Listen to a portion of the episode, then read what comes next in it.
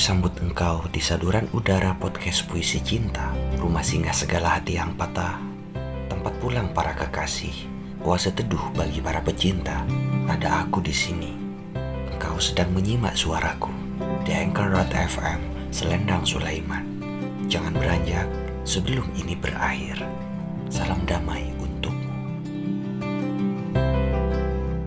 Bagaimana kabar hari ini? Poetic People yang masih berada di podcast Puisi Cinta bersama saya Selendang Sulaiman.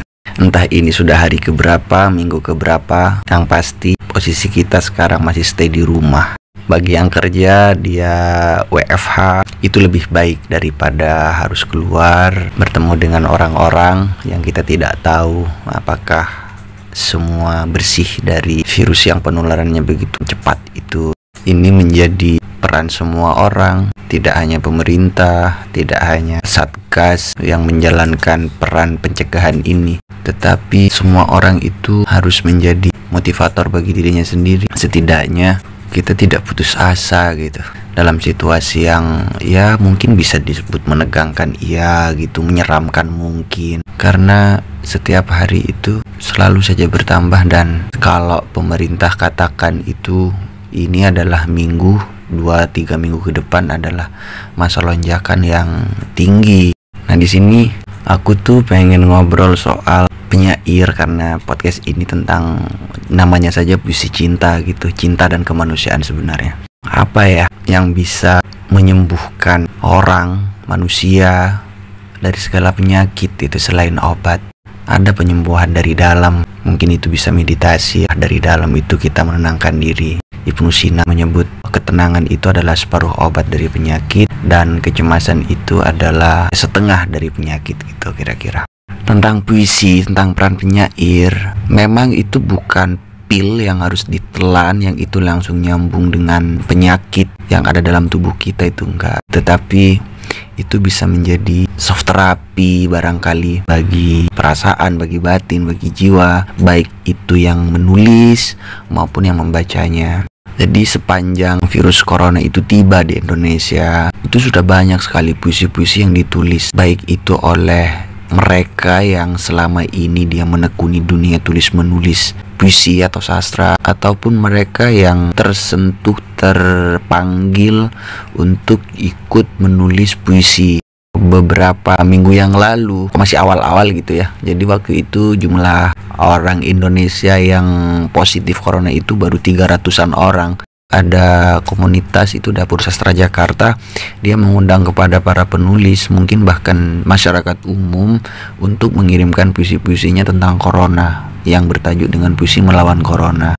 apa yang bisa dijadikan sebagai pelurunya dari puisi jika itu adalah senjata untuk melawan corona? Ya kata-kata gitu.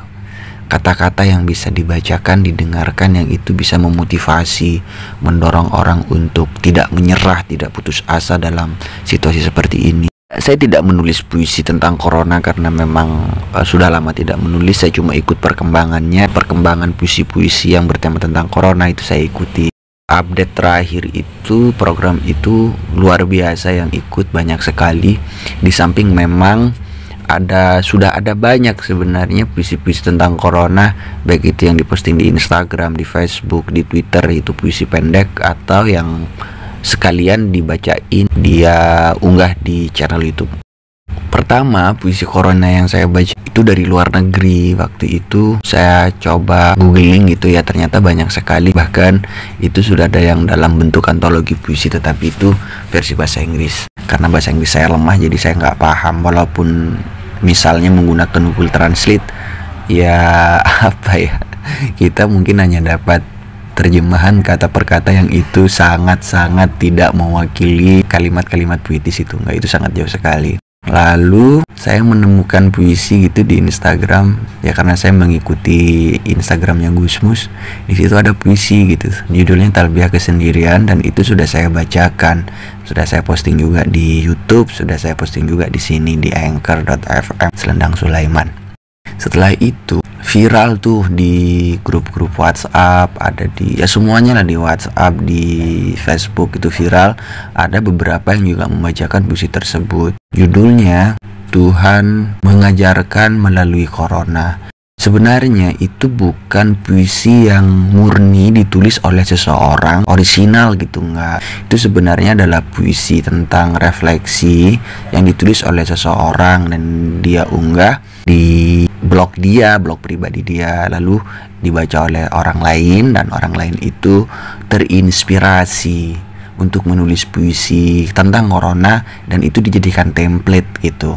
Jadi cuma dirubah beberapa kata saja pada tiap-tiap baitnya, bahkan baitnya sama gitu. Di bait-bait itu dia ganti-ganti, diksi-diksinya dia ganti, judulnya pun dia ganti. Lalu pun puisi itu viral dan disebutnya anonim. Cuma karena itu anonim dan tersebar di berbagai grup WA, mungkin di grup WA itu ada wartawan kali itu diposting di media-media online lokal. Dan itu tidak menyebutkan itu anonim atau saduran atau apa enggak dia tidak tidak cross check ulang. Dia dapat di grup barangkali atau dapat kiriman dari seseorang dia comot di copy langsung dinaikin. Yang ada masalah sih sebenarnya karena itu positif isinya sangat positif cuma saya kaget ketika ada unggahan di grup WA itu grup sastra gitu ya itu YouTube.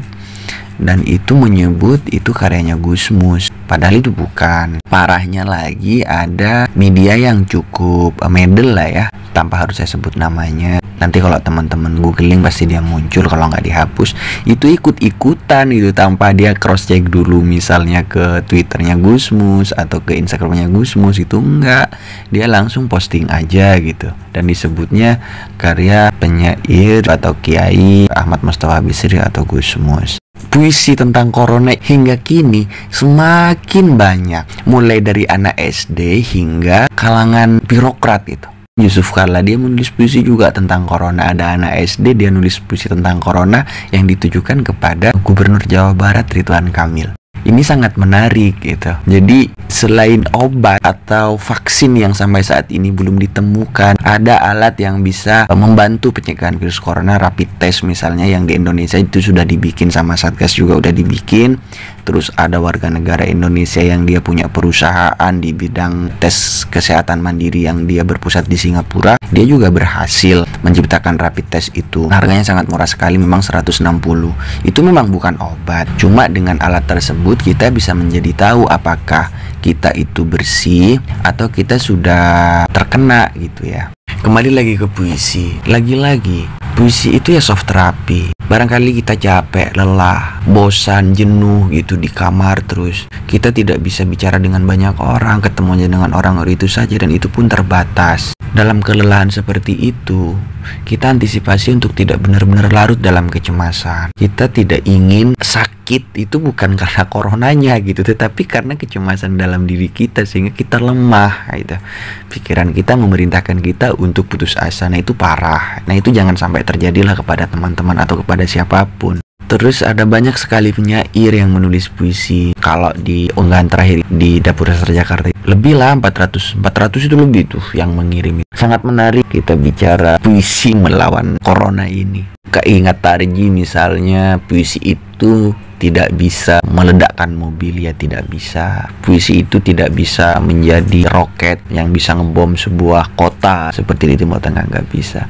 Tetapi puisi itu bisa melahirkan itu semua. Ya sebagai inspirasi, sebagai pelecut bisa barangkali. Ya begitu teman-teman. Ini aku sih ngobrol aja karena sekarang kan libur jadi aku nggak kerja gitu. Dan mau baca puisi juga moodnya lagi kurang baik. Tapi beneran loh ya kalian itu harus selalu optimis jangan pesimis dan jangan menyerah. Apalagi nggak ada kayaknya ya. Ini kok aku bikin bikin ngobrol akunya yang ngantuk ya. Jangan-jangan kalian juga udah tertidur kali.